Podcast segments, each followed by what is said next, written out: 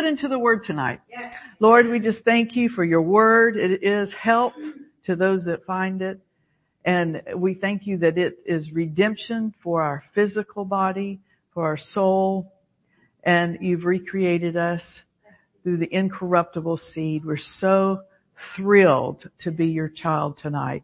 Lord, we ask that you minister greatly to us who are here tonight and to those listening.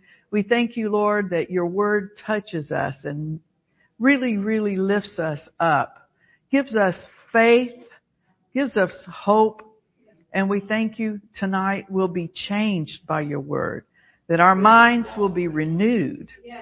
In Jesus' name. Amen. Amen. All right. Well, we're going to look at 2 Kings chapter 7. And I was praying, I always do, about what to minister on. And uh, this came to me. That's usually what happens. I just pray, ask the Lord, what do you ha- want me to preach on? And then uh, I just kind of wait on Him. I, I'll study, of course. I always uh, read the Word and pray and just study on my own but then all of a sudden it'll come into my heart what to minister. And this came into my heart. So I know it's a word for us tonight. And I believe even for the upcoming year, um, it goes right along with a message I taught not too long ago on, uh, uh, the, the title was Let's Go Up Where the Giants Are. And, um, it's of course about Joshua and Caleb and the spirit that they had, um, that was, let's do it. Let's go for it. Even if there's giants, let's go up at once and possess the land for we are able to conquer it. And this is another kind of get up and go message. And so I told uh, Shannon, let's just name this, let's get up and go. Amen. So let's uh, look at this, Second Kings chapter 7 verse 1, and we'll read for a while here, but I believe that um, it'll be good just to read the whole story and then make some comments. And we're not going to keep you all night, but we, I, I do want you to uh, hear what God has to say to your heart tonight. Uh, 2 Kings 7 verse 1, Then Elisha said, Hear ye the word of the Lord, thus saith the Lord. Now, you know, when somebody says that, um, I think you ought to just stop and listen. Yeah. Amen. And pay attention. Uh, you know, we have been taught so wonderfully by our uh, father in the faith, Kenneth E. Hagin, and he would say, uh, you know, you shouldn't say, "Thus saith the Lord," unless you know that you know that it is the Lord. Otherwise, you could say something like, "Well, I, I feel like, I sense, I think, you know, I could be wrong, whatever."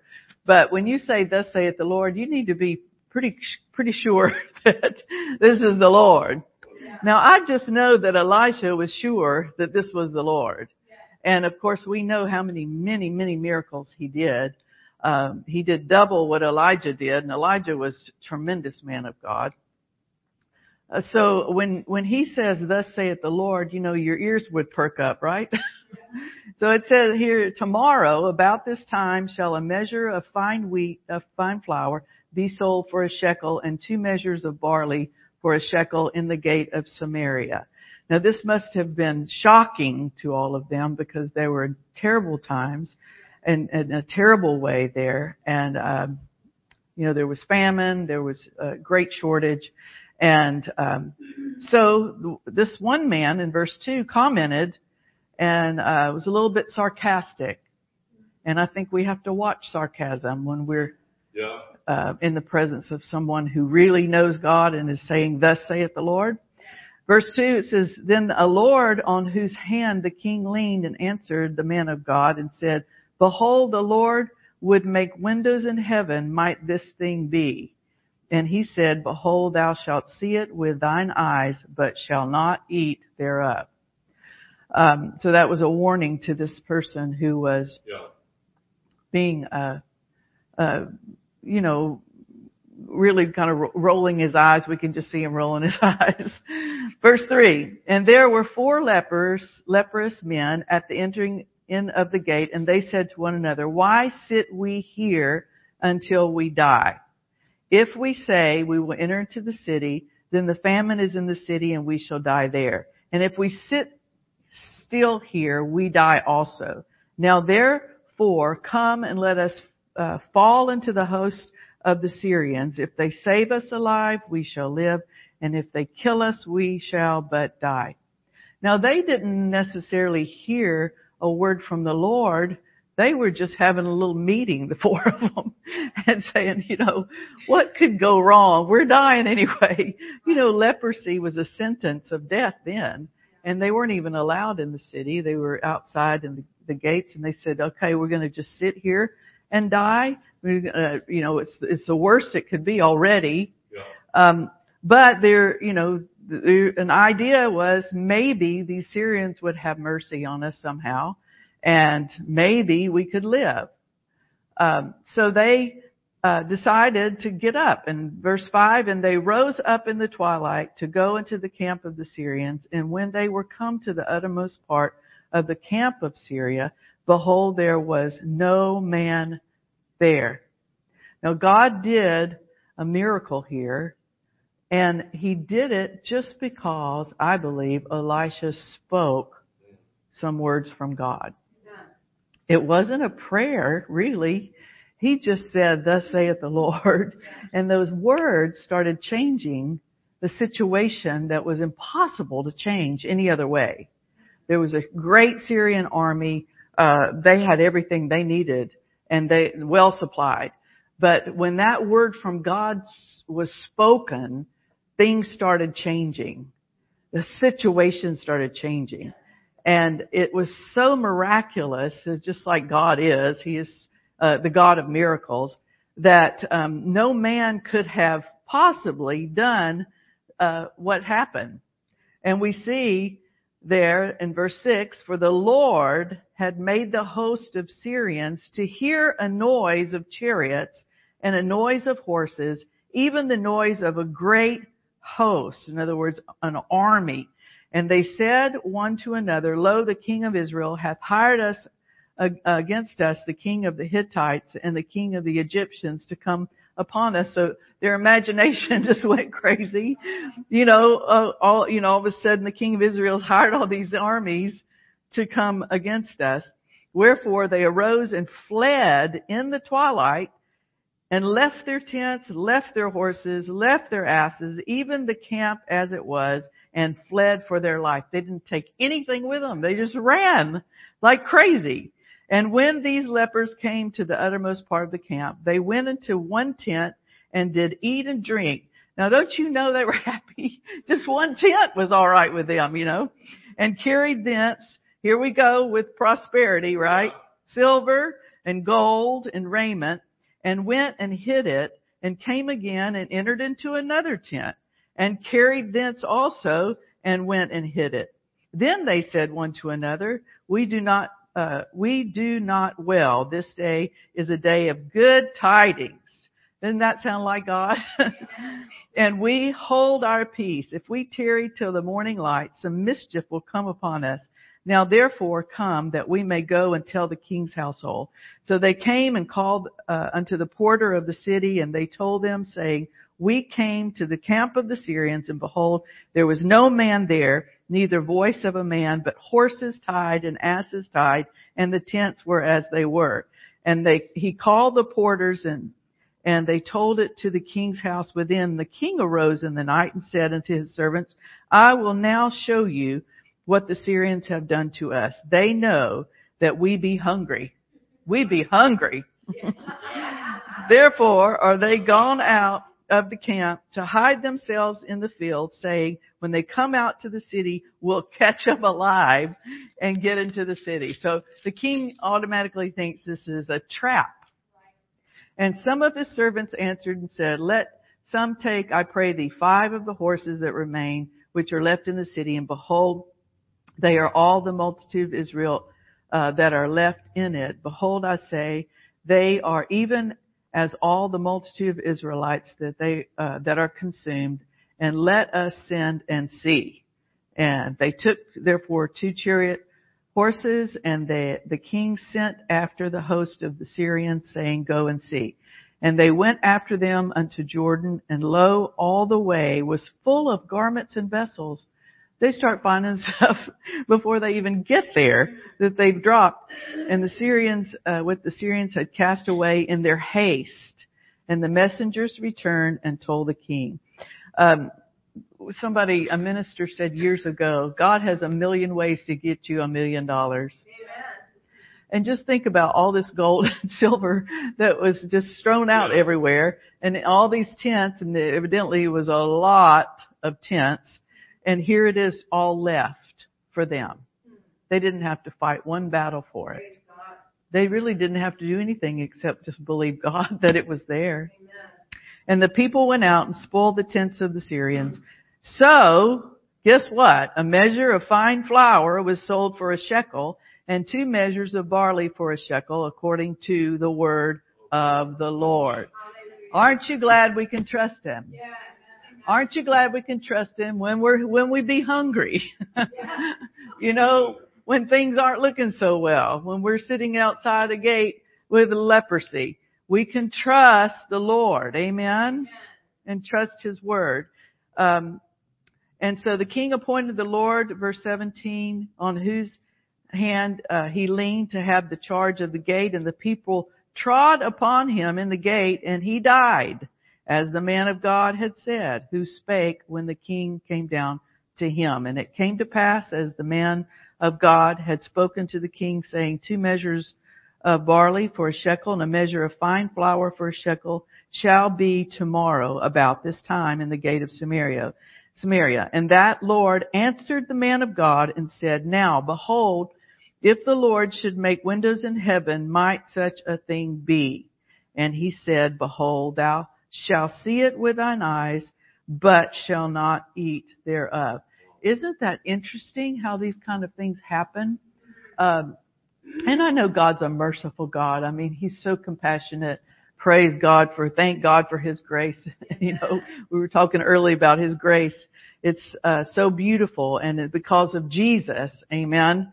Um, but I believe sometimes we can still bring consequences on ourselves because of our mouth. Yeah and our attitudes and things that we say and do. Uh, not necessarily God being horribly angry at us because I believe Jesus took care of that wrath, but because of our own doing sometimes, um, you know, we can, we can see the consequences of things that we really should, uh, be more temperate about. And, you know, even if he had these thoughts, it's just so evil to say all that out loud when uh, a man of God has just spoken. Amen. Um, I would I would just be really uh, careful about um, not speaking out against the anointing uh, on someone's life, or even um, just an anointed man or woman of God. You know, uh, there was just a, a, a situation where two boys were making fun of Elijah being bald headed. Is that right? And they were eaten by bears. I mean, that's wild, isn't it? So, I mean, there you go. Whatever that is, just let's stay away from it, right? And he said, uh, okay, then verse 20, and so it fell out unto him, for the people trode uh, upon him in the gate, and he died. So we see uh, these four leprous men, and um, you you know, again, we we said that they were like what what's it going to hurt?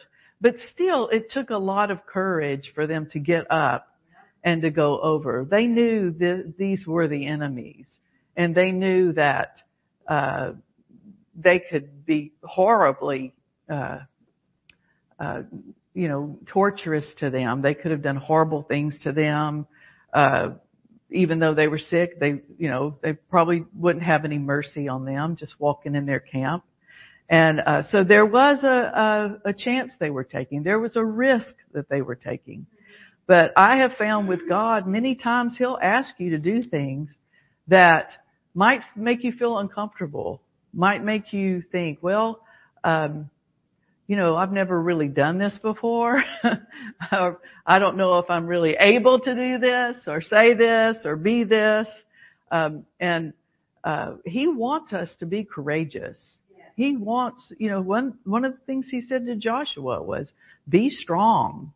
be courageous. Then he went on to say, only be strong and very courageous. And I believe that 2024 is going to be a time that we move forward so much. And I don't even know why I'm saying that. Just been praying about the new year and, and praying about how, uh, you know, what we're supposed to be doing as a church and ministry. And, and, um, I believe that God is saying, get up and go. Yeah. Get up and go for it. Because really, I mean, I don't want to sound morbid here, but we're all going to die. you know, and why sit we here and die? Yeah. I mean, let's get up and do what God's called us to do. Amen. And I believe that we can finish really strongly. That we can finish the race, um, just like Paul said, um, and Yes. and we can, uh, you know, press toward that mark for the prize of the high calling of God. Uh, and and what a great thing to stand before God and hear Him say, "Well done, thou good and faithful servant." Amen. So I think that we should consider what he's telling us to do this year and uh, especially as it pertains to January and and really uh, make a determination in our heart we are going to do what God tells us to do. We see giants, we see mountains, we see uh, armies and Yeah. etc. Of course, there's always uh, obstacles that uh, the devil plants. There's things even in the natural realm we have to overcome. Sometimes it's even our own thoughts about ourselves. The children of Israel said we were as grasshoppers in their sight. So I mean that's low self-esteem right there, isn't it?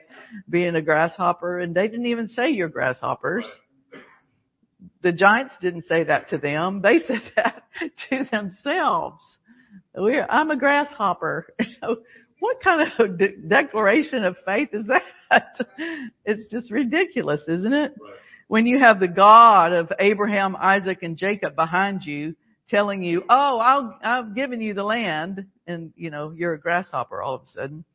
But, um, we, you know, we have to get out of that mentality and say, we are well able. We are well able Yes. to overcome. Yes. And I know from the very beginning of my ministry, the first time I stood up to minister in our church, I'll never forget it because I broke out in hives. I was so scared, Oh so scared to preach in front of people that, um, you know, uh, red blotches all over my neck and all here, you know, and, and I thought, well, I'm glad that's over with because we're not, you know, we're going to still preach no matter what but I'm glad the hives are behind us. and just, you just sometimes do. You do those first steps when you might be a little afraid of doing something new. Um, our dear lady sister here that does our live stream for us, you know, she wasn't raised with computers and cell phones and technology. and Pastor David said, Marie, Yeah. we need you to do the live stream. and, you know, for all of us, probably here, except maybe one or two people, it would be a huge learning curve to do that. And she just said, all right, you know. And I thank God for that all right kind of position. Yes. If he says do it, praise God, or if pastor says, I know you can do it, you need to do this, you should say, all right, let's get up and go. Amen. Let's do this thing. And why sit here and die? Why sit here until we die is the exact words. And, um, I believe we'll go forth and, and live and be strong and finish strong. Amen. Praise God. So, uh, we'll just, uh, take this to heart and think about it, meditate on it a little bit. I believe that each one is spoken to in, in a customized way by the Holy Spirit about what you're to do. And, uh, there's different parts in the body. There's, uh, you know, the eye can't say to the ear, you have no need of thee and vice versa. So we know that every person has a little different calling from the Lord, but all of us are very important and it's very significant to God that we say we will do it. Amen.